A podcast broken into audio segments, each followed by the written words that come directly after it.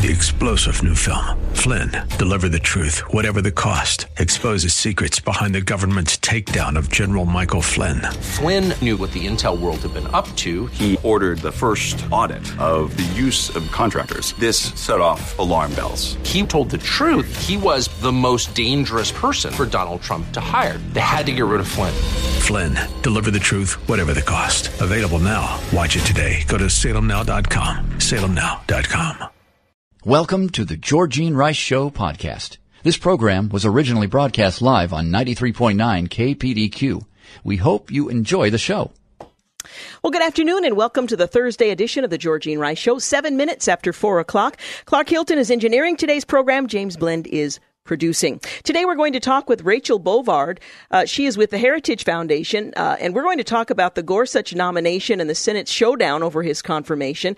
Uh, as you uh, may know by now, the nuclear option, as it has uh, come to be called, was used, and a vote for his confirmation will take place most likely tomorrow. We'll explain the implications of this uh, dramatic shift in uh, Senate protocol and how that makes the Senate more like the House and whether or not that's important. We're also going to talk with the executive director of Prep for Kids as well as the church liaison. Judy Busch and Joanie Militich will join us to talk about Prep for Kids. It's a release time uh, program that's available here in the Portland metro area. And what a tremendous opportunity it is. Uh, for children and families in our community. We'll talk with them about that and how you might uh, take advantage of or volunteer for the program uh, to minister to young children in our community. But first, we'll take a look at the news. Senate Republicans deployed the so called nuclear option today in their drive to confirm Judge Neil Gorsuch, and this following a filibuster by the Democrats, dramatically changing the way the Senate does business in order to overcome that filibuster.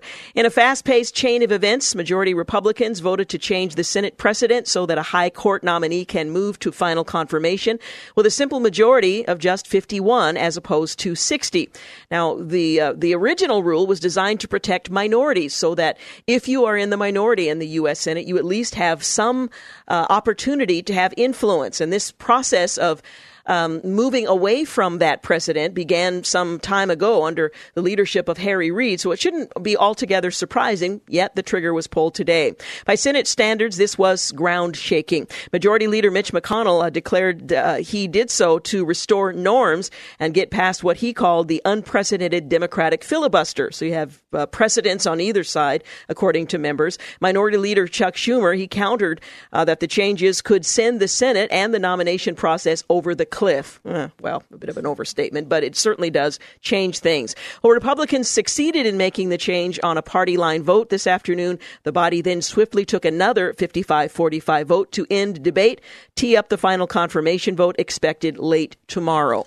We're going to talk with Rachel Bovard more about that uh, in our next segment, so stick around for a little uh, analysis on that. Interestingly, the Wall Street Journal chronicles the New York Times coverage on the subject of uh, filibuster, and it seems to have uh, the standard has changed over time. Back in 2013, when former Senate Majority Leader Harry Reid changed Senate rules to prevent the Republican minority from blocking votes on appointees to lower courts as well as executive branch nominees, the paper's editorial board was sending a different message. Democracy returns to the Senate, announced a Times headline. Needless to say, their headline is a bit different now that the shoe is on the other partisan foot.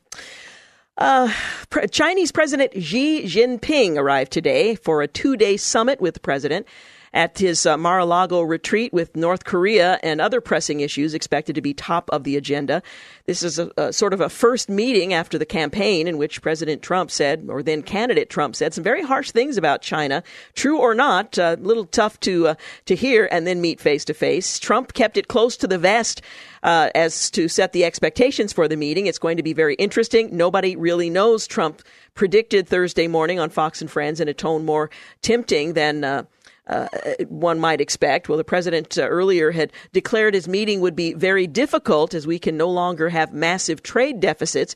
And while he for years has railed against China's monetary and trade policies as hurting American workers, North Korea could rise to the top of their summit agenda, the first of what is expected to be many. He told Fox News' uh, Pete Hegseth uh, that we have a big problem with North Korea. And while Trump would not say whether he would use the uh, trade as leverage to pressure China to exert influence in North Korea, he told Fox News that he would uh, be in there pitching So you couldn't be much more vague than that. The meeting follows a burst of uh, North Korean missile testing. On Tuesday, a Trump official said the clock has now run out to Pyongyang to end the testing of nuclear and ballistic missiles and that all options are on the table for us. A day later, North Korea fired a missile into the Sea of Japan. Pyongyang uh, took a similarly provocative action during Trump's meeting with the Japanese Prime Minister Shinzo Abe at Mar-a-Lago in February. In Asia, uh, to meet with Japanese uh, and South Korean defense officials, U.S. Pacific Fleet Commander Admiral Scott Swift told reporters uh, today that diplomatic efforts and sanctions have not been an effective counter to Pyongyang's aggression. Up to this point, I think it's fair to say the economic and diplomatic efforts have not supported the progress people have been anticipating and looking forward to. Well, the decision to host the Chinese leader in Florida has been viewed as an effort to make the diplomatic talk less formal.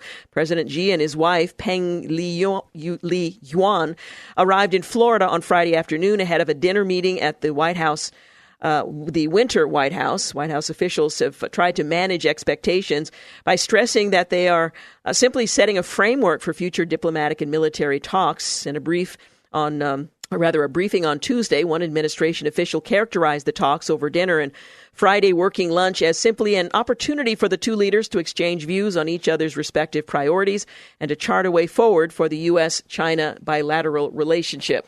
We'll see how that goes. Here's how the uh, media covered it. Uh, the um, New York Times wrote that at Mar a Lago, President Trump's meeting with his Chinese counterpart this week will be the most important diplomatic encounter for the president so far. His two days of talks at Mar a Lago with President Xi Jinping will test whether the two men, Mr. Trump and unpredictable novice, Mr. Xi, a tightly scripted, experienced leader, can begin and effectively uh, begin rather to effectively manage the world's most significant bilateral relationship relationship. Bloomberg said this The stakes for China, for Xi, the meeting represents an opportunity to establish a personal rapport with Trump and potentially stave off a trade war that threatens to make Chinese uh, economic, or rather China's economic slowdown much more painful. Yet it also carries a risk. An errant Trump tweet uh, or the off the cuff remark seen as disrespectful could give ammunition to party members who want to thwart Xi's reform plans. And this is what the American Conservative wrote. Of particular concern is how the threat of North Korea will be negotiated if the CIA fact book is to be believed at uh, at last count, the Chinese supplied more than 76% of all North Korean imports and bought more than 75% of its exports. The North Koreans are heavily dependent on China for, among other vital supplies, their oil. Their moribund industrial sector would grind to a halt without copious supplies of spare parts and indeed entire machines sourced through China.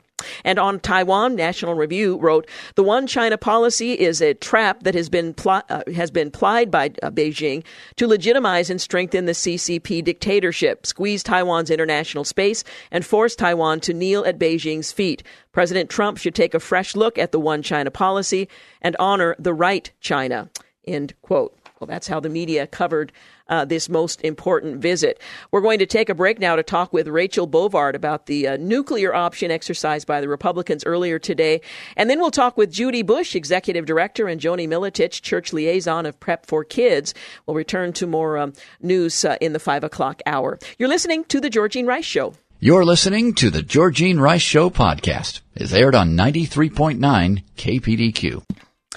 Well, good afternoon. We're back. You're listening to The Georgene Rice Show.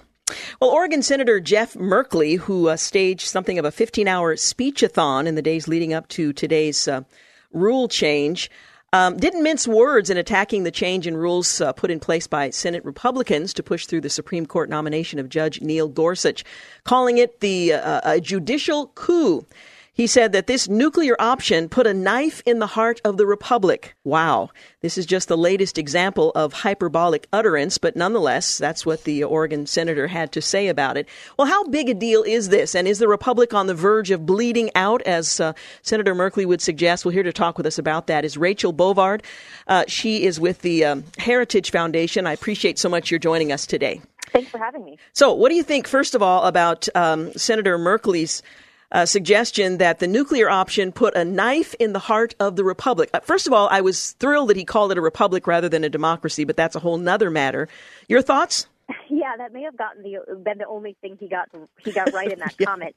Um, you know, it's a pretty interesting uh, comment that he put out there, considering that he voted to go nuclear in 2013 uh, when Harry Reid did, you know, invoked the nuclear option for all other judicial nominees. Uh, it was all the lower court judicial nominees, just not the Supreme Court. So uh, maybe he forgot that he he voted for that, but essentially all this did was expand what Harry Reid already did uh, several years ago. Well, you know, I appreciate you're putting it in a broader context because the the suggestion is that this is such a dramatic change from what's happened in the Senate in recent years, really in, in decades, uh, that this is a dramatic shift in, in the Republic in the way we do uh, we do uh, lawmaking, uh, when in fact this is sort of the logical extension of what's been happening for some time, particularly under the leadership of Harry Reid. Right. I mean, Harry Reid was the first to invoke the nuclear option in 2013, again, for all lower court judges. I mean, this is an expansion, you know, of that effort. It is significant. I don't want to downplay mm-hmm. it. Um, but again, it's not unprecedented. It's not, you know, Harry Reid really was the first person that really broached this. And McConnell is just stepping it up and taking it to now all judicial nominees have, have gotten rid of the filibuster. So it's not just the lower court. It's now, um, Supreme Court. And, you know, it, it does put some uh, people have concerns that the legislative filibuster will be next because right now that's the only place the filibuster still exists is for bills and legislation. Um, but right now it's still intact. Uh, Senator McConnell has said he has no plans to undo it, but we'll see. Yeah, in fact, uh, Senator McConnell said this is the latest escalation in the left's never-ending judicial war, the most audacious yet, and it cannot and will not stand. Then he went on to say this will be the first and last partisan filibuster of a Supreme Court uh, nominee. Let's talk about how dramatic a shift this is in the way this deliberative body, the U.S. Senate, uh, will will uh, function moving forward. In particular, in um, exercising its role as, of uh, providing advice and consent. Yeah, I think it's a big shift, particularly in terms of Supreme Court nominees. I mean, as McConnell, Senator McConnell mentioned, this was the first and only partisan filibuster that's been mounted against a Supreme Court justice. So it was unprecedented in that regard. But I think what you'll start to see is more ideological nominees. I mean, you don't need to overcome that 60 vote threshold anymore, meaning you don't necessarily need the votes of the other party. So, you know, Trump, if there's a vacancy open, you know, in the next four years, could put someone or nominate someone um, that doesn't necessarily have to appeal to Democrats. I mean, Neil Gorsuch, whether Democrats liked him or not, you really couldn't make the argument that he was outside the mainstream. I mean, most judicial scholars agreed on him. The ABA supported him. Um, but I think if Trump is unhindered by the, the nuclear option, or I'm sorry, the filibuster the next time around, he may pick someone that's a little bit more to the right, and ditto if Democrats are in charge, you know, in this next election cycle. Well, John McCain, the senator from Arizona, uh, he too was very concerned about this move. He said, "I fear that someday we will regret what we are about to do. I am confident we will. It is imperative we have a functioning Senate where the rights of the minority are protected, regardless of which party is in power." Uh, at the time. And certainly that has been compromised in this process of getting her done, if you will. No, McCain is right about that. I mean, the nuclear option overturns, you know, centuries of Senate tradition um, and precedent, and it is the filibuster is sort of the last bastion of minority rights in the Senate, and that is what distinguishes the Senate from the House. You know, is the strength of the minority, the ability of the minority to slow legislation down, use the filibuster for leverage and negotiation. Uh, so this is going to functionally change the way that the Senate operates. Um, and if the filibuster is to be eliminated for legislation, you really won't see a big difference anymore between the House and the Senate. They'll both be majoritarian institutions. Mm. Well, um, Jeff Merkley said that this uh, this nuclear option, as it's been referred to, is the latest in a string of Republican slights that began shortly after the death of Supreme Court Justice Antonin Scalia. And of course, he's harkening back to the fact that President Obama's uh, nominee Merrick Garland did not get a hearing. Um, despite the fact that uh, the principle had been spouted before, uh, primarily by the, the vice president, who was at the time a senator, that it's it's a bad idea to move forward with a Supreme Court nominee uh, during an election year. That notwithstanding, and there were efforts to try to explain that away. Um, uh, there was not a hearing, and the, the Democrats are still very angry about that. Yeah, that's true, and you know that has been the the focal point of their objection to Gorsuch is that he's not Merrick Garland. You know, they couldn't even find any material objection to him other than that. But at the end of the day, the Constitution doesn't require uh, the Senate to rubber stamp a, a president's, you know, Supreme Court pick. Their role is to give advice and consent. And at the end of the day, the Senate chose not to act on Merrick Garland, which is within its constitutional right. The Senate can choose to act or not act. Um, and as you mentioned, they were sort of following the tradition laid out by Joe Biden when he was a senator, um, and when he basically said, "Look, if it's an election year, we don't. It's not appropriate for us to confirm a Supreme Court nominee this close to the American people. You know, potentially changing their choice uh, for who is president." So they were following precedent, but also they were well within their constitutional rights to do it. I know Democrats were upset, but you know that's kind of how the cookie crumbles when it comes to Senate politics. Yeah, absolutely. And you know, principle only goes so far. It seems in Washington uh, as uh, you know what ultimately is in your best interest. If your ox is being gored, then suddenly principle isn't quite so meaningful as it was at the time the the words were. Uh, were stated. Well, today um, the impediment to confirming uh, Judge Gorsuch was removed, but he was not confirmed today. What happens moving forward? That's right. So uh, the Senate got rid of the filibuster, but they still have to overcome cloture, although it's not at 60 votes. It's just at the regular majority threshold. So they are now in what's called post-cloture time, uh, and that's 30 hours of debate, limited to 30 hours. So that will run uh, likely overnight and into tomorrow. And when those 30 hours are done, the confirmation vote will occur for Neil Gorsuch probably around 7 p.m. Eastern time tomorrow. Well, it will be uh, interesting. At that point, is there any discussion? Uh, is it simply a matter of uh, yay or nay? What's the procedure at this point? Yeah, it'll be a simple up and down vote at a majority threshold for his confirmation. Once you've overcome the filibuster, the process is a lot easier. Um, and that's kind of what we're seeing now. There'll be minimal debate. Um, each senator has 10 minutes if they want it, but other than that, um, it'll be, you know, not a lot of talking and then a vote to confirm. And once he's confirmed, I expect he'll be sworn in either Friday night or early, early, um, you know, Saturday or Monday morning. As Mitch McConnell had suggested would be the case, um, that uh, that timeline is precisely what we can expect over the next uh, day and a half. Well, thank that's, you so right. much uh, for for talking with us uh, today. Just one other question: moving forward, what do you see as uh, the potential biggest problem? Because my guess is, under this administration, there's going to be another opportunity to nominate a, a, sitting Supreme Court uh, member. Uh, what do you see as the greatest challenge moving forward in that function of uh, offering advice and consent to that future nominee? Well, I think the biggest, uh, you know, hurdle, which is the filibuster, has been done away with. So I think Democrats are going to make it procedurally difficult for Republicans in ways that don't actually block the nominee, but are incredibly annoying to deal with. Uh, you saw a few of those on display today, right before the nuclear option was invoked.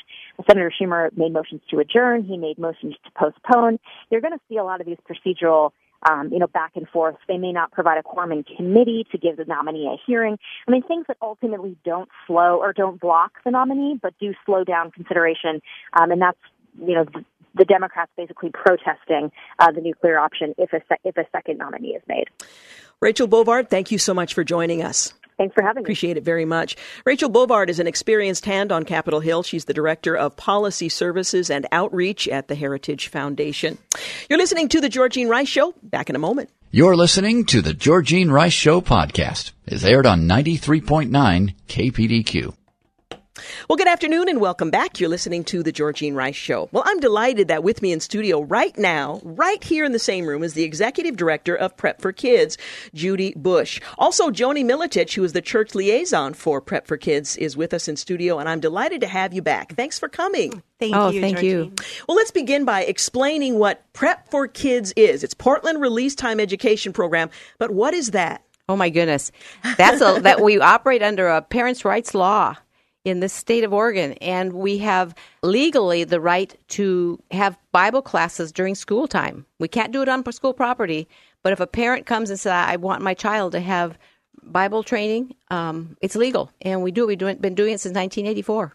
Isn't it an amazing thing? You don't think about that possibility here in a public mm-hmm. school setting that there would be a provision carved out so that students, when their parents consent, have the opportunity to receive some Bible training. I grew up in the church. I went to Sunday school, and so much of my understanding of and appreciation of God's word came from those early years in Sunday mm-hmm. school. And to think that a child has an opportunity who may not uh, go to church mm-hmm. has an opportunity to learn some of the basic tenets of the faith as well as have an encounter with Christ is an amazing thing in the 21st century in the Portland metro area. Mm-hmm. Yes, it's so exciting. Yeah. It, it really is, is really exciting. God's done this all the way. Well, um, where are Prep for Kids classes held? They're not on campus, as you pointed out. Where do the kids go? Nearby churches, churches that are um, within the neighborhood of a, a local school, open their doors.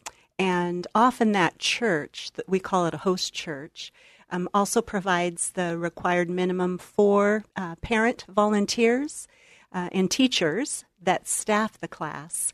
And between the church and those volunteers, uh, the transportation is worked out, getting the kids there for about an hour once a week.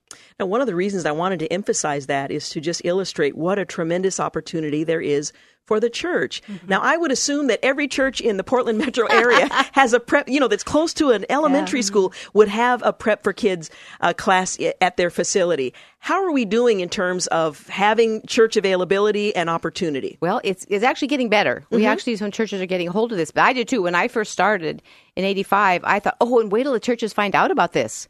You know, it's a ministry right here in our neighborhood with kids that have never heard.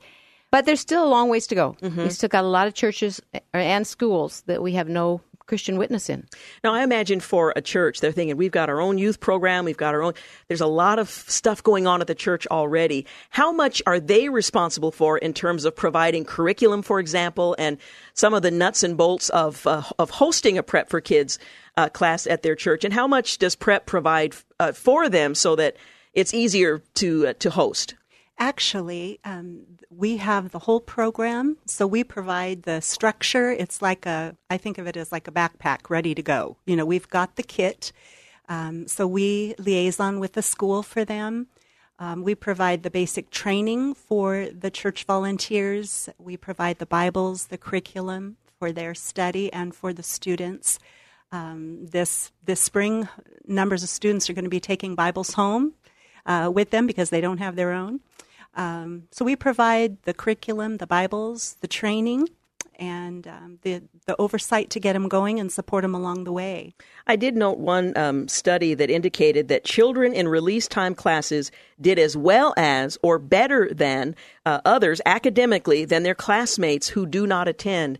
So the concern that well, if I'm if my child once a week is uh, removed from the classroom, uh, that may make it less likely that they're going to keep up with their peers or succeed.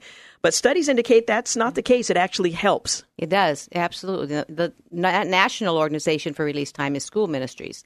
And they've made studies, the same thing, and they've come up with the same results that the kids do do better. And even when I taught, some teachers would come up to me and say, Boy, I, we see a difference. We mm-hmm. see a difference in that child's life. And that's what makes it so exciting. Oh, absolutely. Now, who are the, the workers, the volunteers who uh, oversee these kids so that parents know, okay, I'm, I'm allowing my child to leave campus? Who has them? Good question. Um, well, it's a variety. Um, quite a few of the classes are run by retired teachers that just love Jesus and they come together as a team. Um, retired couples that will come every week and together they will um, get a hold of kids and take them to the church and, and share Christ with them. Um, the some parents, it's just it's a real mixed thing. Um, but God has brought us some very very yeah. gifted teachers. And I wanted to emphasize too that every volunteer who is spending time with children, they go through an extensive application process, a criminal background check, mm-hmm. and parents are free to uh, to visit the class and see right. who the, the, the, teachers and volunteers are, and to yeah. actually witness what what goes on. Absolutely, yes, yes. Now, how does a child get to um, uh, prep for kids? Oh wow. Um, well, we're only in 32 schools, so but those 32 schools, if they go to the office, the office can give them a form. Um, many, many times, though, it's a parent of another child or children themselves will invite a friend and they just have to have a written permission from the parents and then we go into the school and pick them up and um, so you provide the transportation yes. from the school yes. to the site and then back again. Yes, absolutely. So essentially everything is provided for. Parents don't have to concern themselves with coming in the you know the middle yeah. of the day mm-hmm. to make sure their child gets to and from where they need to go. Right. Right.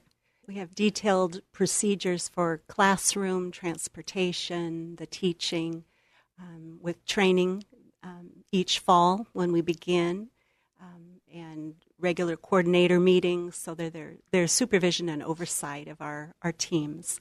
So, what happens in a typical Prep for Kids class? Well, we um, our curriculum is the focus of it all. I mean, the, the, the kids will come in. They usually will do some singing. They memorize scripture.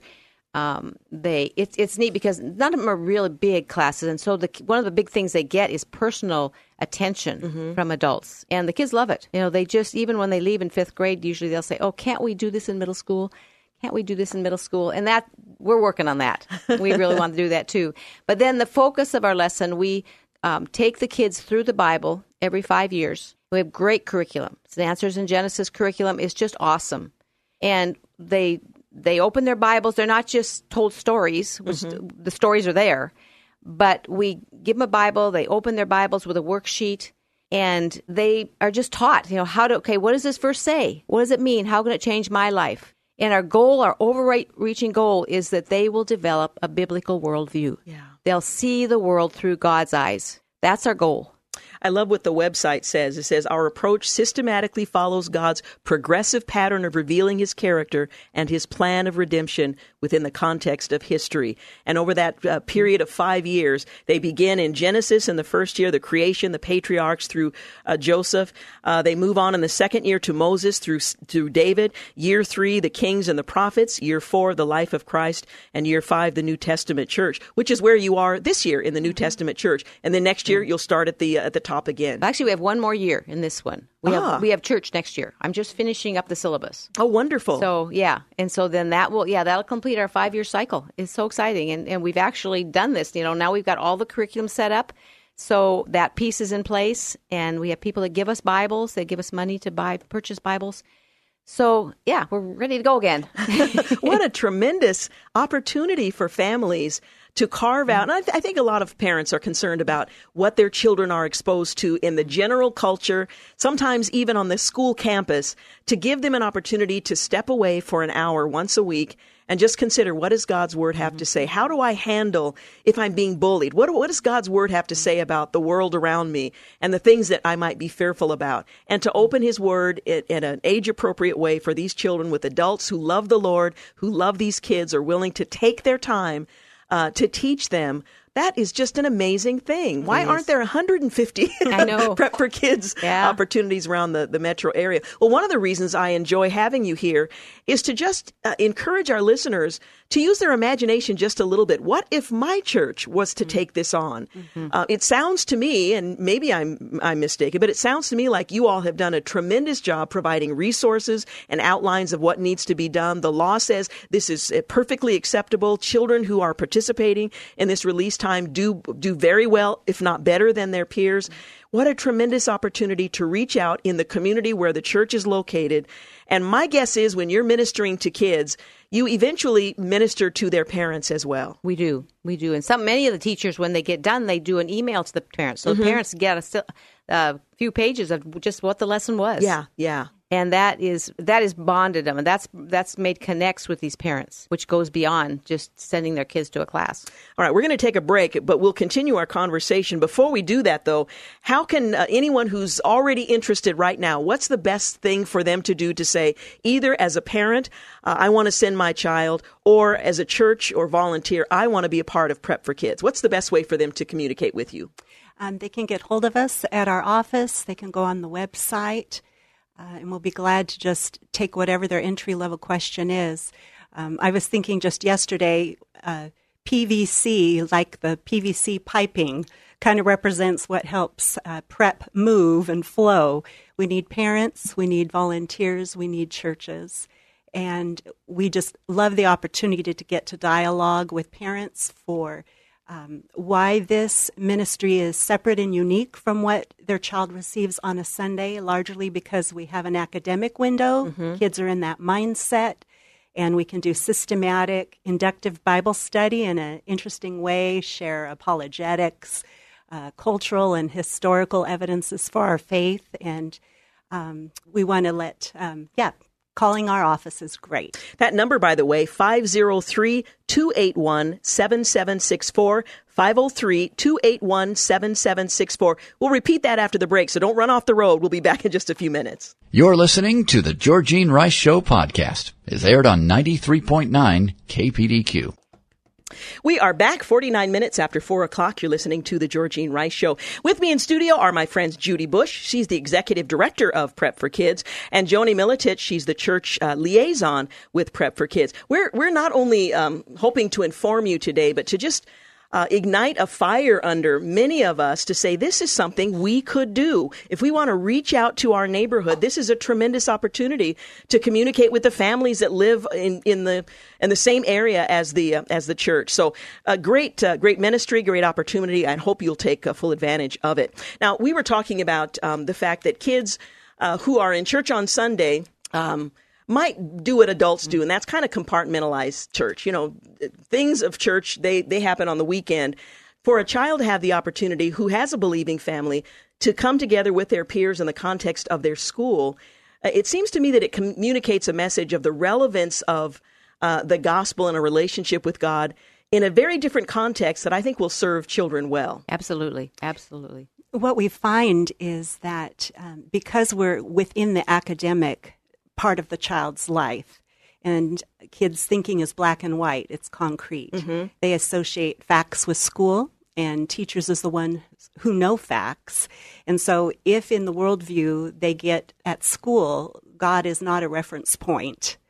Um, he's not living within their world of facts as their worldview is building class by class. So, because we have an academic time slot, kids are in that mindset already. This is about facts. I'm going to be studying so we can crack those Bibles open and do inductive Bible study. Um, as I mentioned before, the break share culture and history that mm-hmm. surround the scripture, our evidence based faith. And um, it becomes part of their shaping worldview and their world of facts. Um, and it's different than what often churches are able to do on a Sunday morning in their, their programs, simply because um, of the variety of needs they're meeting on a Sunday morning. Mm. The other extreme value, I think, for um, already believing kids is that they are learning side by side with probably 50% of the kids in that prep class that are hearing about Jesus for the first time. And we all know the vitality that that is when we're interacting with somebody who's hearing these truths for the first time. Mm, and yes. they actually watch God transform their friends' lives often, and they're part of that by inviting them. So it's it's a very vital uh, time in their life. And I think Judy, during the break, you also mentioned it's a it's an encouragement for many of these kids to meet other Christian kids who are in their public school setting as well. It is. It is. They'll come home and say, you know, I just met such and such, or I didn't know she was a Christian all this time. And so it kind of, for themselves, something inside, you know, I'm not the only Christian type yeah. thing. Is that can be really discouraging. But they begin to discover, and there's other kids, even non-church, that want to come to these classes. Yeah. It, it's um, it's very popular with the kids as long as we can get the word out to their parents. We're talking about Prep for Kids, which stands for Portland Release Time Education Program. It's a nonprofit, non-denominational Christian outreach to children attending public schools here in the greater, excuse me, greater Portland area. And the mission is to help kids and their families find purpose and direction in, uh, in life by using God's Word during uh, release time religious education, which is permitted in the state of Oregon and other places around the, uh, the country as um, as well. This is what one little fifth grader uh, had to say about her experience with Prep for Kids. She writes, Something I learned about Prep is about Jesus and God how we sinned and that he died on the cross for us. I really love prep and I always can't wait until it's Wednesday. she always can't, can't wait. wait yeah. and then a mom, a grateful mom says, My son, and this is from the websites, you can find this there. My son went to his first day of prep on Tuesday. I have to tell you, he absolutely loved it. As soon as he walked in the door, he told me all about it. Then he recited his verse he was to memorize. Thank you so much for giving my son this opportunity. He's looking forward to coming every Tuesday from now on. Thank you again. And these are just a couple um, examples of the joy that this program has brought to families, whether we're talking about the children or the parents. Yes, absolutely. We um we hear from the parents not you know kind of sporadically because yeah, yeah. we really don't have connect with them. But when you do, for some reason, we call. I mean, we really try and keep up with the kids, and so if they're not there, we we connect with the parents and ask why. And, and sometimes it's a class and they just don't want to miss it for a while, or you know, there's there's some valid reasons, mm-hmm. And so we don't force the kids to go but we can talk to the parents. They they tell us what's really there, you know, the nitty gritty of what these kids are coming home and sharing, and um, and seeing the changes in their lives is for the teachers. And we like we have our coordinators meetings tomorrow and Monday, and the stories that they come with, you know, the changes with these kids' lives. And um, it's it's why we do it. Yeah. You know, we see the what change. a blessing. Well, what can parents do to get involved? First of all, enroll their kids. How do they go about that? They can go online and get a permission slip. Um, they have to have that filled out. They can call. They probably want to call the office first, though, or online. Well, website says that too. What schools we have? Mm-hmm. We're all the way out to Banks, and then Forest Grove, and then down to several in Oregon City, and out to Gresham. So we cover a big area. Um, so first they find out if their school has a class, and then they just need to get a form and fill it out and get it to the school, and we will go from there. And by the way, that uh, Prep 4, it's the number 4, Prep 4 Kids. Is it .org or .com? Dot org. .org. I think I had it written down here wrong. Uh, prep4kids.org. And uh, there you can find out if there's a school in your area. If there isn't, well, maybe you want to take steps to make that happen. Right, If and that you- happened a year ago when we were on your program. A couple that IT was what milking cows. He was working on his Yeah, farm, and he heard heard your broadcast. They were planning to do it themselves. They wanted to have their children, their well, two girls actually, and their friends to have them in Bible study, and we just fit what they were, Yeah. you know, they were wanting. And so, you know, con- connect with us. You know, tell us your story and where you're at, and um, there's just lots of opportunities. Absolutely. And if you happen to be a part of a church that is looking for an outreach into the community and you find out that there's nothing going on in your particular area, this is a great time to begin that conversation to make it possible in the fall of 2017. Uh, to have a prep for kids opportunity in your community. Now, again, the website is prep the number four kids, prep4kids.org, and that telephone number 503 281 7764. Again, that's 503 281 7764. Um, I was looking at the website. You can enroll your child. You can join a parent prayer group for your school. Tell other parents about release time. Send a note to your public school thanking them for release time. Be proactive within your public school. Visit your child's release time class, which would be a, a real fun uh, opportunity. Learn what we teach firsthand. And that first visit, you can just come unannounced, but uh, from that point forward, you encourage parents to uh, to let you know so you can make sure all the children are protected and those who come to those classes um, have been screened. Start a release time class in your area. Let me repeat that one because I think, uh, given the fact that there are 30, how many? 32? How many opportunity? How many schools in our area? Oh, there's two or three hundred. Hundreds. yeah, 32, two or three hundred. Yeah, lots of opportunities. 32, two or 300. So start a release time class in your area. That's something you could probably uh, do. Look around. What churches are in the area? Maybe you're in a church, in a community that could benefit and become a Prep for Kids volunteer. I want to talk a little bit about that because it requires adults who are willing to spend some time uh, teaching these kids, helping to manage them, transporting them hither and yon. Uh, what uh, what do you need to do or be to volunteer? anyone interested in that today, um, like Judy mentioned that a year ago when we were here, um, uh, one of our now coordinators and teaching couples were working on their farm and contacted us and said, How can we start a class for our girls' school? Um, just get in touch with us if you'd like to volunteer. We need a variety of gifts and skill sets.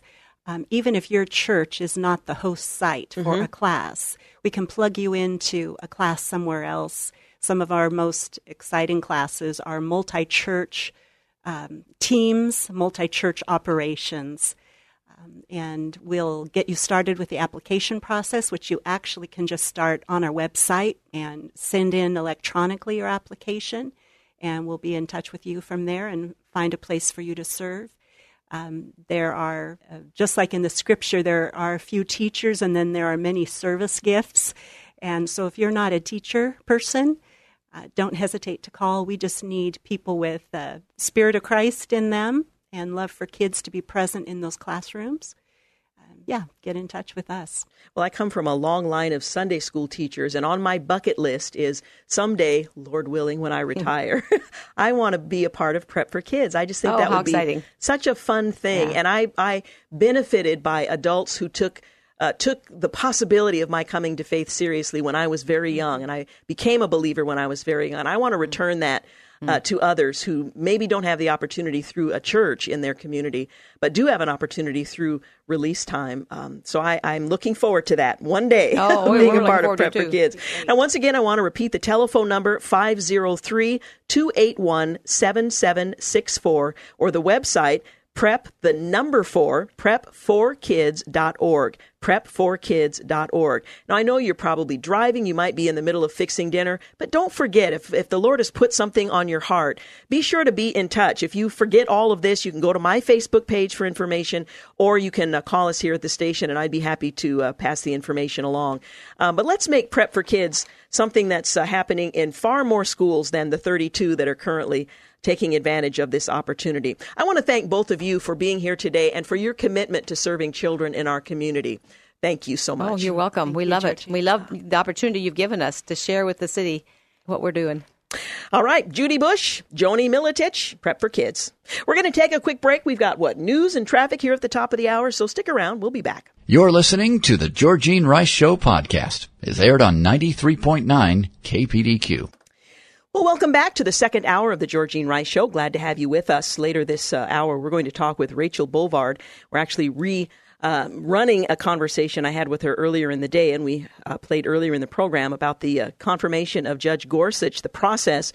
The Senate had a showdown earlier today. It led to the so called nuclear option. We'll try to put that into context uh, and what impact this is likely to have on the U.S. Senate. She'll be uh, with us at 5:30 for that uh, that conversation. Also, I didn't have the opportunity to mention it during my conversation with Judy Busch and Joanie Militich uh, with Prep for Kids, but they would really appreciate it if you would pray for this ministry. Uh, we w- were talking during the break, and as they were leaving just now, it's so fascinating to see how God orchestrates things together and provides um, uh, needs and opens doors in a in a uh, environment that isn't necessarily welcoming uh, to the idea of release time, but by law is required to uh, permit it. Uh, so if you would just remember them in prayer, um, there are lots of children in our community who are hearing the gospel for the first time because of this program, and others who are growing in their faith are being encouraged, and so on uh, with Prep for Kids. So I did want to mention that. Well, back to some of the uh, the news. Therefore, uh, I mentioned earlier that the president is meeting with the uh, president of China, and uh, there are four issues that are top of mind for this meeting. North Korea will, of course, be at the top of the agenda for the president's meeting uh, this uh, this afternoon with President uh, Xi Jinping. Um, uh, Trump suggested his predecessor, President Obama, allowed North Korea to grow stronger and said uh, Wednesday during a Rose Garden press conference with King Abdullah of Jordan, um, I'll be meeting with the president of China very soon in Florida, and that's another responsibility we have, and that's called the country of North Korea. We have a big problem. We have somebody that is not doing the right thing, and that's uh, going to be my responsibility, he went on to say. Well, White House, uh, White House officials, rather, said there were a number of other items the two leaders will discuss, one being trade and commerce, uh, paramount during uh, Trump's campaign, where he frequently took shots at the Chinese. It will be interesting to hear, although we're not going to be privy to the conversations if he as, is as brazen face to face as he was during the campaign. The meeting today and Saturday at Mar-a-Lago, uh, Trump's estate in Florida, will be a significant chance for both leaders to learn about one another.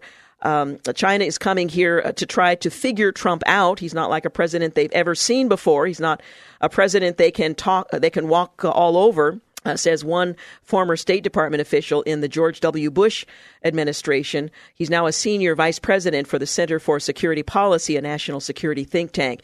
Uh, some of the issues uh, North Korea, of course, they initiated a missile test this week aimed at Japanese waters, but the test reportedly failed. The country previously conducted a missile test in February, several in 2016.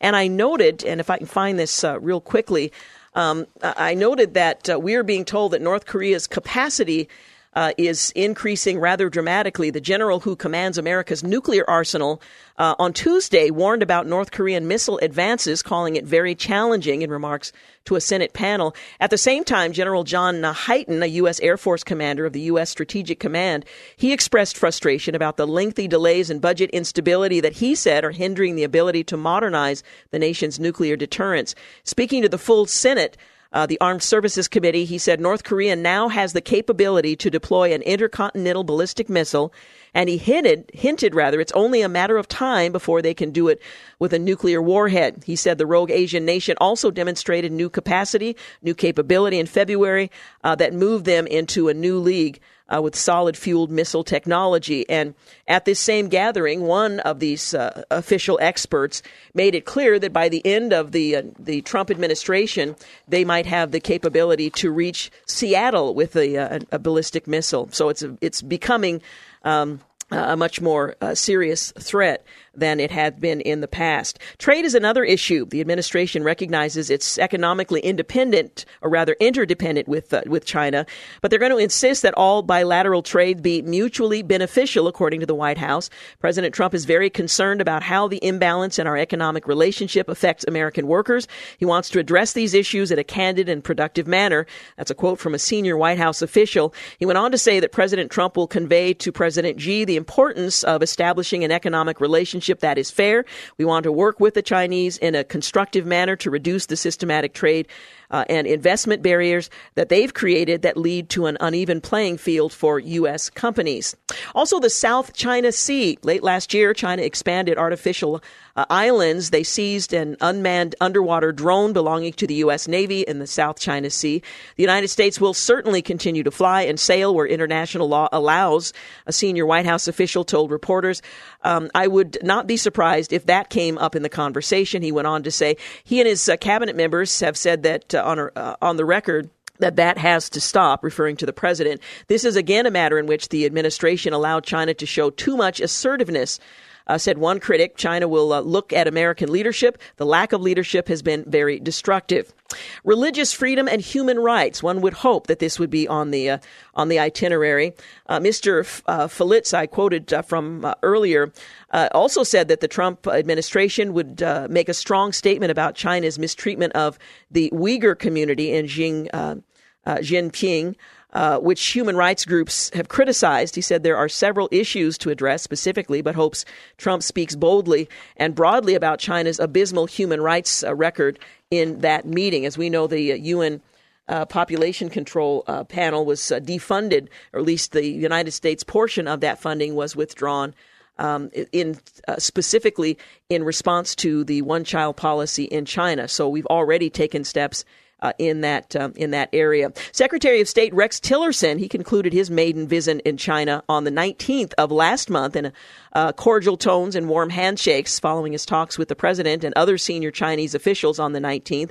He said he uh, placed very high value on communications and diplomacy between the U.S. and China. But whilst extolling the virtues of diplomacy between the two countries, Mr. Tillerson may also have missed a strategic opportunity to place Beijing on notice, namely that America will no longer tolerate China's aggressive behavior in the South China Sea and more generally in the Western Pacific. Again, we'll see if that is a um, an issue that is expressed uh, by the administration in the meetings with uh, the president of China uh, that uh, will extend into tomorrow. Also, Secretary of State Rex Tillerson uh, said today that steps are underway on an international coalition to pressure Bashar Assad from power as President Trump was uh, being briefed on military options for Syria, though what specific steps the U.S. and its allies might take in response to the latest deadly chemical weapons attack remained unclear. The president said yesterday at a uh, press, it wasn't really a briefing, but when questioned, that he was not going to be like previous administration in which uh, the details of our response were announced ahead of time so that uh, they could be pre- uh, that the targets could be pre- preparing uh, to thwart the effectiveness of those uh, plans. America's top diplomat addressed the Syria crisis a day after the president declared in the Rose Garden that the chemical strike would not be tolerated. Now, we've heard about the bright red line from the previous administration. What uh, these uh, chemical strikes will not be tolerated means under this administration, we'll have to wait and see. Tillerson pointed, uh, pointedly said that Russia should consider carefully its support for the Assad regime while calling for an international effort to defeat ISIS in Syria, stabilize the country, and ultimately work with partners through a political process that leads to Assad leaving power. Now, this came just days after uh, the administration indicated that that was not on their agenda, removing Assad from power. A few days later, the chemical attack, and now we have these strong words uh, when Mr. Trump said he was deeply moved by what he saw, particularly children who were either killed or uh, in video struggling to survive this uh, chemical attack. Uh, asked if the U.S. would re- organize a coalition to remove Assad, Tillerson said those steps are underway. Hmm. It's a serious matter. It requires a serious response, Tillerson said, adding the recent attack violates all previous UN resolution uh, resolutions, violates international norms and long-held agreements. As you may know, the UN Security Council held an emergency meeting yesterday in which the US, uh, UN ambassador to the uh, the U.S. ambassador rather to the UN had some very strong words about the kind of response the, that the UN should uh, prepare for. Tillerson made his remarks in West Palm Beach, Florida, after welcoming the uh, president uh, from China for the two day summit with Trump en route to Florida. Trump also said the attack shouldn't be allowed uh, to happen. Asked if Assad should go, Trump said, um, he's there, and I guess he's running things, so something should happen. Kind of imprecise, but that's a direct quote. Well, the statement came amid discussions at senior levels of the Pentagon and White House about the next moves in Syria and reflect a newly aggressive stance some mere days after the administration, as I mentioned, appeared ready to accept Assad as the country's leader for the foreseeable future. But I, my guess is that uh, timeline has constricted considerably. The foreseeable future is much more, um, uh, much sooner than uh, was originally thought in the at the time the statement was made. You're listening to the Georgene Rice Show. We'll be back in just a few. You're listening to the Georgene Rice Show podcast. is aired on 93.9 KPDQ. We are back. Uh, what time is it? About 19 minutes after 5 o'clock. By the way, if you didn't have an opportunity to hear a conversation I had with Rachel Bovard earlier in the program, uh, we're talking about the Gorsuch uh, confirmation and the, the rule change in the Senate, what that means moving forward. She'll be, uh, we'll be uh, rebroadcasting that conversation in our next segment. I also want to mention that if you want to give your child a rich, Christ centered education, you might want to take advantage of the listener savings on school Christian school tuitions. That has been extended. KPDQ listeners can save up to 40% on top Christian schools in the Portland area. Uh, so visit listenersavings.com right now to save. That's listenersavings.com. Well, the chairman of the House Intelligence Committee announced today that he is stepping aside from the investigation of Russian interference in the 2016 presidential election, at least until he can clear himself uh, of the baseless ethics complaints filed against him by uh, activist groups on the uh, on the left. Uh, Representative um, Devin Nunes, a California Republican, said ethics charges that have been filed against him are entirely false and politically motivated, but said uh, the committee is better off not having to deal with the added distraction. Uh, he went on to say, uh, I believe it is in the best interest of the House Intelligence Committee and the Congress for me to have Representative Mike Conaway. Uh, with assistance from Representatives uh, Trey Gowdy and Tom Rooney, temporarily take charge of the committee's Russian investigation while the House Ethics Committee looks into uh, this matter, he said in a statement. I will continue to fulfill all my other responsibilities as committee, committee chairman, and I am requesting uh, to speak to the Ethics Committee at the earliest possible opportunity in order to expedite the dismissal of these false claims. End quote.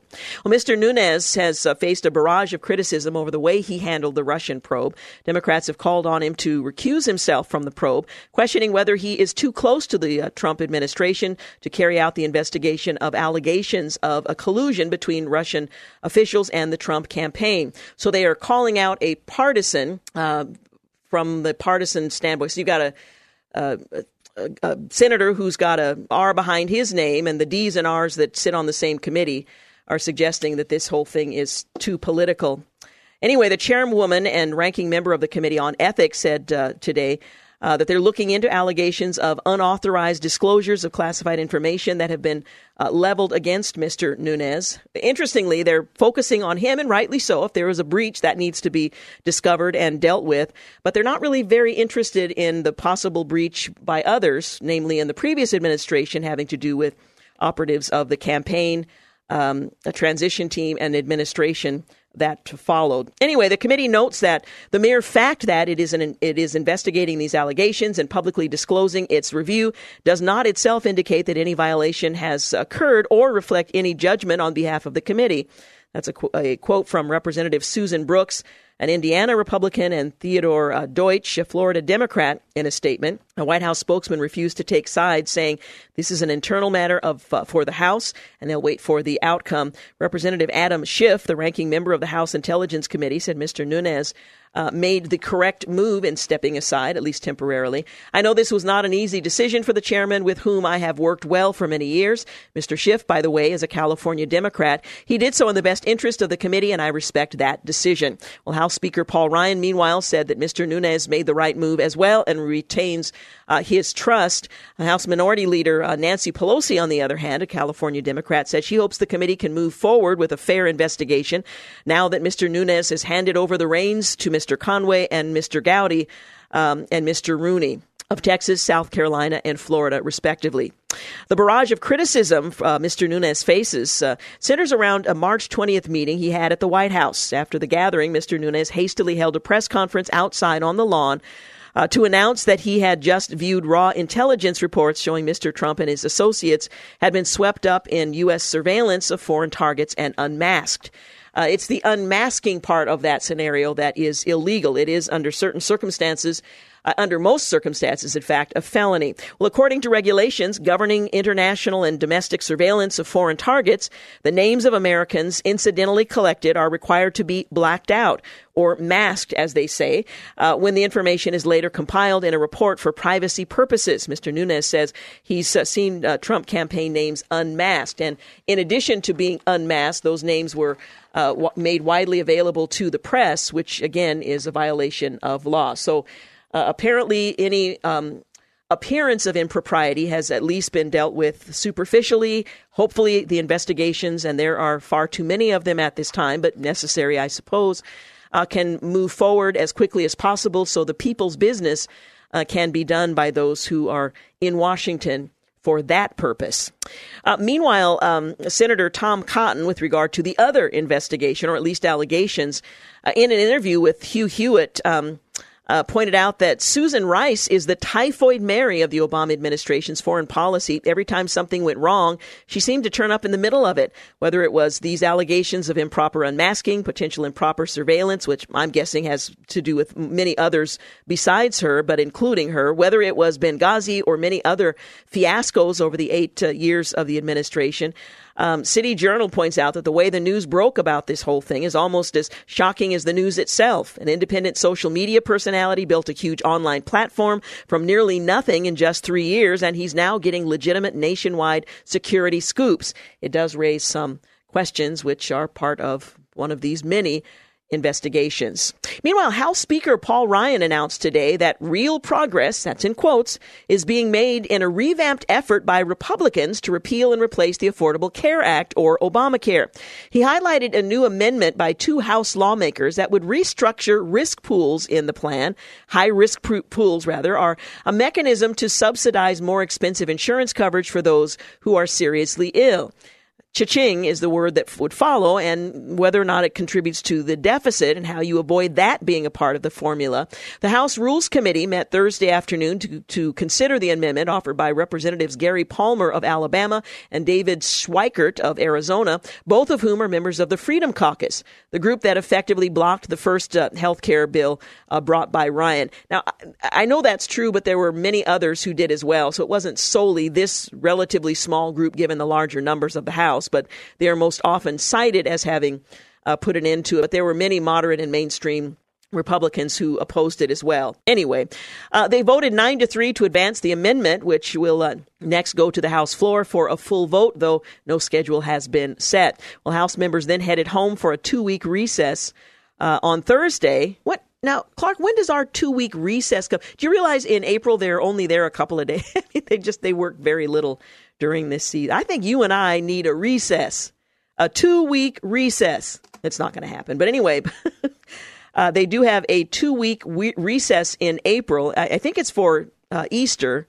And I would only hope and pray that these members would go to their respective home districts and they would spend some time reflecting on the passion of the Christ and maybe uh, that might influence the decisions that they make moving forward. But I dare to dream. Anyway, uh, they're they're headed into their two week recess today. Republicans still face deep division in the uh, party over the best way to repeal and replace Obamacare. By the way, that whole thing in the um, uh, that I'm talking about the House, that whole thing in the Senate uh, confirming the next Supreme Court justice, that will happen tomorrow. Uh, before lawmakers uh, left, Ryan tried to strike an optimistic tone and praise the Palmer Schweikert amendment, saying their amendment makes this a much better bill. This amendment alone is real progress and it will help us build momentum toward delivering on our pledge to the country. Ryan added that there are other ideas Republicans are working on to build consensus, but did not provide any details. So the process continues and we'll just uh, follow it as it does. By the way, repealing the Affordable Care Act could reduce the deficit by as much as $1.07 trillion, according to a report uh, from the Mercatus Center. Former President Obama promised the Affordable Care Act would not only guarantee health insurance coverage for Americans with pre-existing conditions, but that the law would lower health care costs and reduce the federal budget deficit. Well, the report notes that Obamacare failed to deliver on providing any fiscal benefits and that repeal of the law would substantially reduce the budget deficit. Now, before you uh, uh, get the confetti going, whatever they replace it with has the potential of doing uh, equal damage to the deficit. So we need to wait and see what they plan, if they ever do, uh, to replace it with before we celebrate too loudly. Repeal effective in 2018 of the Affordable Care Act's various spending and tax increases is expected to reduce federal deficits by a combined $586 billion through 2026, with uh, plausible outcomes ranging from 228 billion to 1.07 trillion in net deficit reduction, the report states. Well, savings might be reduced to 228 billion if the Obamacare exchange enrollment is larger than estimated, if the cost sharing subsidies uh, had been terminated, or if the Medicaid woodwork uh, population had been underestimated, which it was not. Savings could be as high as 1.7 trillion. However, if Obamacare's insurance rules are repealed, if taxes remain uncollected, and if the Medicare, uh, rather the Medicaid expansion costs are less than expected. So there are a lot of ifs followed by other ifs. If you carry the uh, the two and add the four apostrophe s, we don't really know what's likely to happen, but it's a possibility. By the way, the number of patients using the nation's first physician assisted suicide program in Oregon, uh, Death with Dignity Act, has continued to grow since voters first approved the law nearly two decades ago. A new study shows that a 12% yearly increase in lethal prescriptions from 1998 to 2013, with an unexplained jump of nearly 30% in 2015. The research doesn't include 2016 numbers, which uh, haven't been released yet, so the number could be even higher. The growth reflects an increased awareness of the act among patients and physicians as more states adopt similar laws, according to the Oregon Health Sciences University oncologist and lead author of the study, Charles Blanke. The study, one of the first detailed analyses of 18 years of death with dignity data, indicates the law is working as intended. In other words, people are dying at their own hands with the help of their doctors to give dying pa- uh, patients, dying people, a choice on how they want to die. Sadly, that uh, remains the law in Oregon and has expanded to other states as well. Up next, I want to share a conversation I had earlier in the day with Rachel Bovard from the Heritage Foundation. We're going to talk about the Gorsuch confirmation process, the showdown that took place earlier today, leading to the so called nuclear option preceded by a filibuster and what that means in the broader context and the future of the U.S. Senate. You're listening to The Georgene Rice Show. You're listening to The Georgene Rice Show podcast. It's aired on 93.9 KPDQ. Well, good afternoon. We're back. You're listening to The Georgene Rice Show. Well, Oregon Senator Jeff Merkley, who uh, staged something of a 15 hour speechathon in the days leading up to today's uh, rule change, um, didn't mince words in attacking the change in rules uh, put in place by Senate Republicans to push through the Supreme Court nomination of Judge Neil Gorsuch, calling it the uh, a judicial coup. He said that this nuclear option put a knife in the heart of the Republic. Wow. This is just the latest example of hyperbolic utterance, but nonetheless, that's what the Oregon senator had to say about it. Well, how big a deal is this? And is the Republic on the verge of bleeding out, as uh, Senator Merkley would suggest? Well, here to talk with us about that is Rachel Bovard. Uh, she is with the um, Heritage Foundation. I appreciate so much you're joining us today. Thanks for having me. So, what do you think, first of all, about um, Senator Merkley's uh, suggestion that the nuclear option put a knife in the heart of the republic. Uh, first of all, I was thrilled that he called it a republic rather than a democracy, but that's a whole nother matter. Your thoughts? Yeah, that may have gotten the been the only thing he got he got right in that yeah. comment. Um, you know, it's a pretty interesting uh, comment that he put out there, considering that he voted to go nuclear in 2013 uh, when Harry Reid did you know invoked the nuclear option for all other judicial nominees. Uh, it was all the lower court judicial nominees, just not the Supreme Court. So uh, maybe he forgot that he he voted for that, but essentially all this did was expand what Harry Reid already did uh, several years ago. Well, you know, I appreciate you're putting it in a broader context because the the suggestion is that this is such a dramatic change from what's happened in the Senate in recent years, really in, in decades, uh, that this is a dramatic shift in, in the Republic in the way we do uh, we do uh, lawmaking, uh, when in fact this is sort of the logical extension of what's been happening for some time, particularly under the leadership of Harry Reid. That's right. I mean, Harry Reid was the first to invoke the nuclear option in 2013, again, for all lower court judges. I mean, this is an expansion, you know, of that effort. It is significant. I don't want to downplay mm-hmm. it. Um, but again, it's not unprecedented. It's not, you know, Harry Reid really was the first person that really broached this. And McConnell is just stepping it up and taking it to now all judicial nominees have, have gotten rid of the filibuster. So it's not just the lower court. It's now um, Supreme Court. And, you know, it, it does put some uh, people have concerns that the legislative filibuster will be next because right now that's the only place the filibuster still exists is for bills and legislation.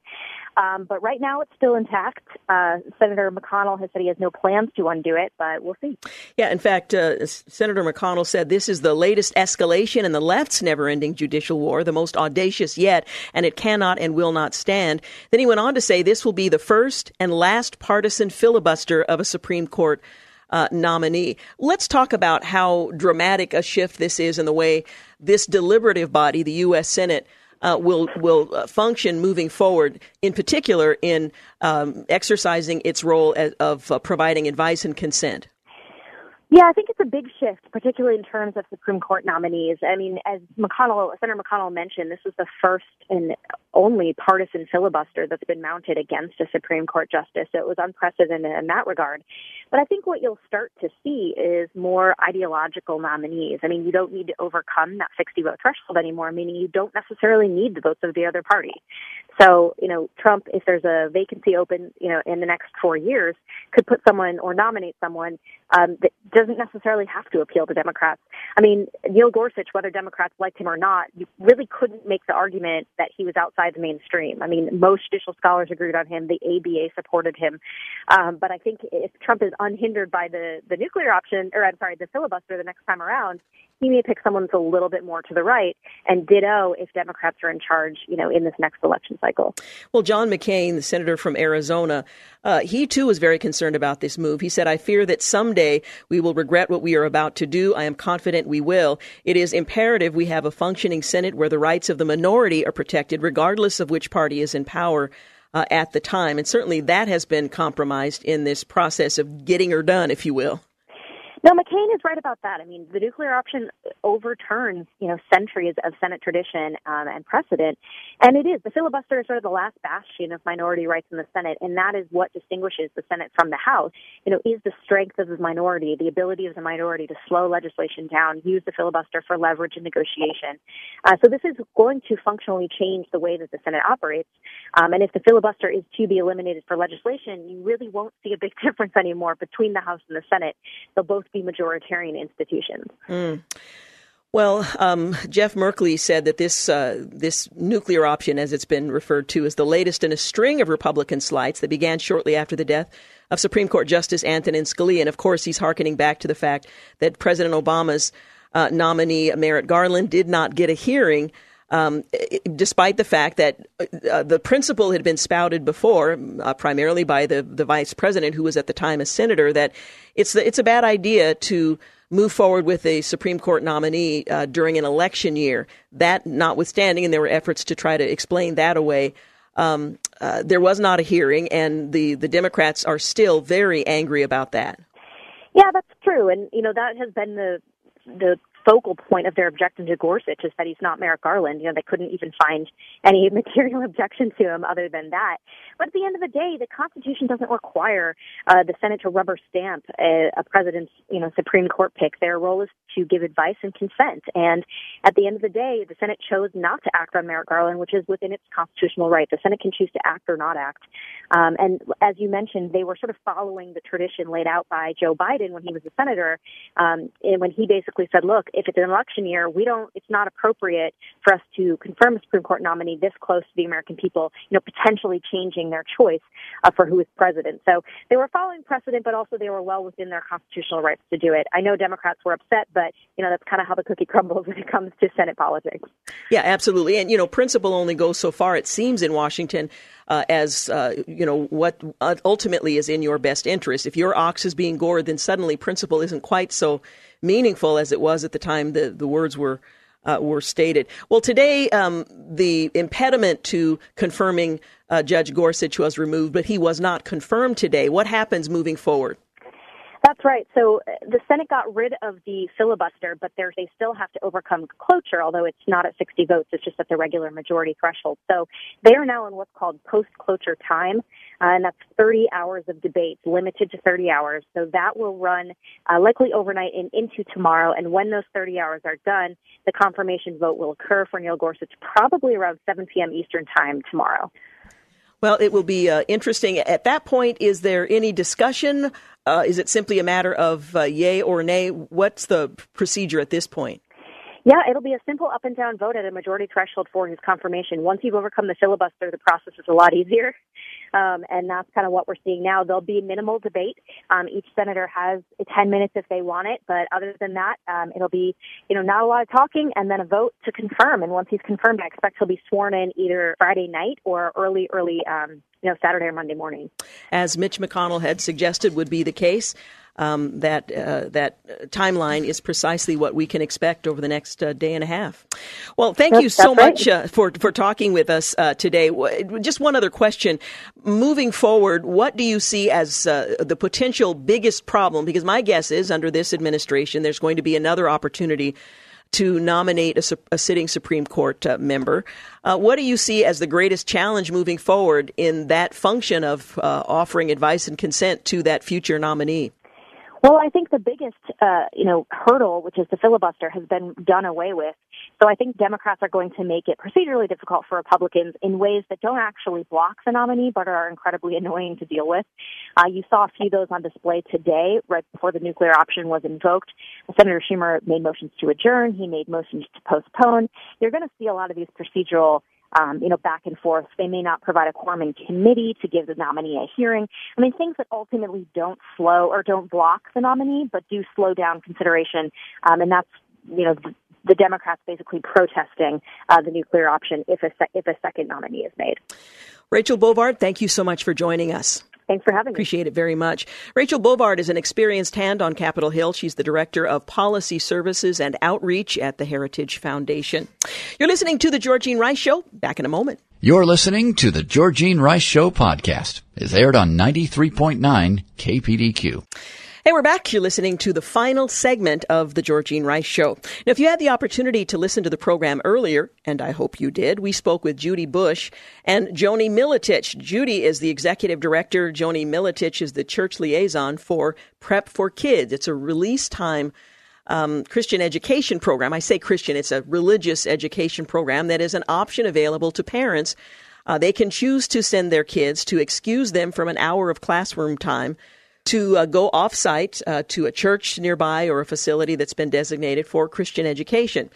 Um, so we talked a bit about uh, kids who are unchurched and the fact that for many of them that's their first introduction uh, to the Lord Jesus and certainly to God's Word. Well, I noted that uh, Harvard sociologist Robert Putnam published a groundbreaking book. It's called Bowling Alone. It was published in 2000.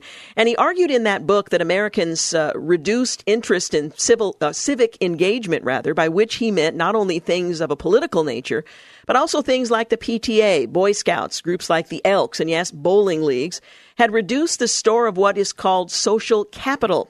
Well, social capital is what sociologists call the networks of relationships among people who live and work in a particular society or community, enabling that society to function effectively.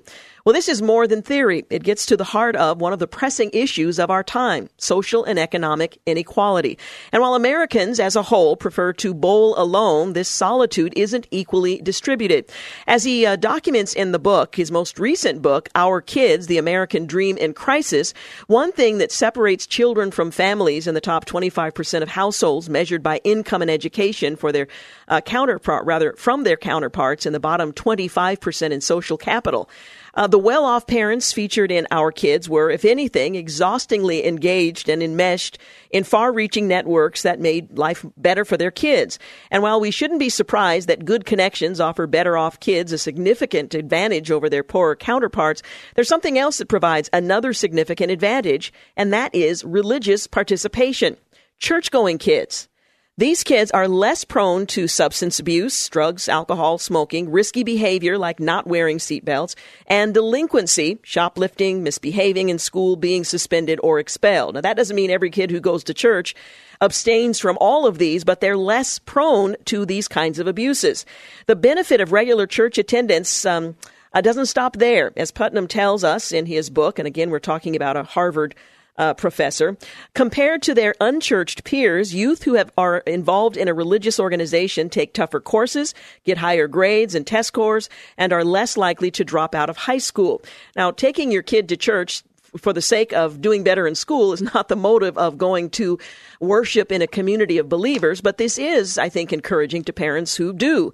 They also have better relations with their parents and other adults, have more friendships with high performing peers, are more involved in sports and other extracurricular activities. Again, quoting from his latest book, Our Kids, The American Dream in Crisis. In fact, he goes on to say church going is so beneficial to academic performance that a child whose parents attend church regularly is 40 to 50% more likely to go on to college than an unmatched child of non attenders. Now, I would just add a little proviso in there, and this is just my uh, thinking on the subject. I have no research to back it up. I think if you have parents who not only take their kids to church and they're a part of a, a, church community, but parents who also walk out their faith once they come home again, that probably contributes a significant um, benefit to these kids as well. It's not enough to just take them. I remember families in my neighborhood where the kids were picked up by a bus, they went to church, they came back, mom and dad did whatever they pleased in the morning. It was their kind of sleep in vacation time. I think it's important what happens in the home with these Christian parents as well. End of. Um, uh, my comments. Anyway, he goes on to point out that this is true regardless of socioeconomic status. Poor kid, rich kid, it still benefits uh, children who are uh, churchgoers. The problem is that regular church attendance is increasingly tied to socioeconomic status. According to Putnam, while weekly church attendance among college educated families since the late 1970s has remained more or less the same, it has dropped by almost a third among those with a high school diploma or less. The result is a substantial class gap that did not exist 50 years ago. It's yet another way that poorer kids are failing and falling behind their more affluent counterparts. Their moms and dads are taking them to church less often. They're not deriving the benefit of that uh, community. Well, given the benefit of regular church attendance, the insistence on minimizing the role of religion in American public life is, to put it mildly, perverse. Society hasn't figured out how to reliably give poor kids access to the kinds of advantages, both material and intangible, than better off kids uh, and the the things they take for granted. But we, the church, do know how to reach out to them and their families in Jesus' name. We have millennia of experience in ministering to the least, the last, and the lost, and now we have evidence that this kind of ministry has benefits that few people, Christians or non-Christians, ever suspected. Will today's cultural uh, culture despisers of religion pay heed? Uh, probably not, but we owe it to the kids, all kids, to ignore those naysayers and to freely give them what they have freely received. Eric Metaxas, the host of the Eric Metaxas Show and uh, co-host rather of Breakpoint, uh, points out the study, uh, one that I think is certainly worthy of consideration. And for those of you who do children's work, that book once again by Harvard sociologist Robert Putnam, "Our Kids: The American Dream." in crisis might be a great resource. Um, Prep for Kids is a wonderful introduction to children whose families do not necessarily take them to church. And uh, supporting uh, Prep for Kids gives uh, an opportunity for them to perhaps reap some of the benefits uh, that this most recent study uh, makes clear. Well, tomorrow I am taking the day off. I'm going to hang out with a friend of mine who uh, is enjoying spring break this week. I'm also attending a board meeting and doing my taxes, so it's not entirely a day off, but nonetheless, I won't be here. But I do want to let you know that on Monday, we're going to talk with Mark Toby, co author of Clash of Kingdoms, what the Bible says about Russia, ISIS, Iran, and the end times. So look forward to that. And then on Wednesday, our Radiothon with Africa New Life. Hope you'll join us for Holy Week right here on the Georgene Rice Show. Thanks to Clark Hilton for engineering, James Blend for producing and engineering today's program, and thank you for making making the Georgene Rice Show part of your day. Good night. Thanks for listening to the Georgene Rice Show podcast. If you'd like to download a podcast of the show or would like more information on today's guests, please visit the show at kpdq.com or on Facebook. Follow the show on Twitter at grice show and like us on Facebook. And join us live every weekday at 4 for more critical thinking for critical times on 93.9 KPDQ. Three star general Michael J. Flynn, head of the Pentagon Intelligence Agency, knew all the government's dirty secrets. He was one of the most respected generals in the military. Flynn knew what the intel world had been up to. He understood its funding. He ordered the first audit of the use of contractors. This set off alarm bells. The explosive new documentary, Flynn, Deliver the Truth, Whatever the Cost, and covers the facts behind this scandal. Flynn told the truth. He was the most dangerous person for Donald Trump to hire. I find out the worst enemy that I'm going to face in my life is right here in America. They took my assessment and they wanted me to change it. And I was like, I'm not changing it. They had to get rid of Flynn. With in depth interviews, archival footage, and never before seen personal records of the man behind the headlines. I just felt like I was drowning. Flynn, deliver the truth, whatever the cost. Available now. Watch it today. Go to salemnow.com. Salemnow.com.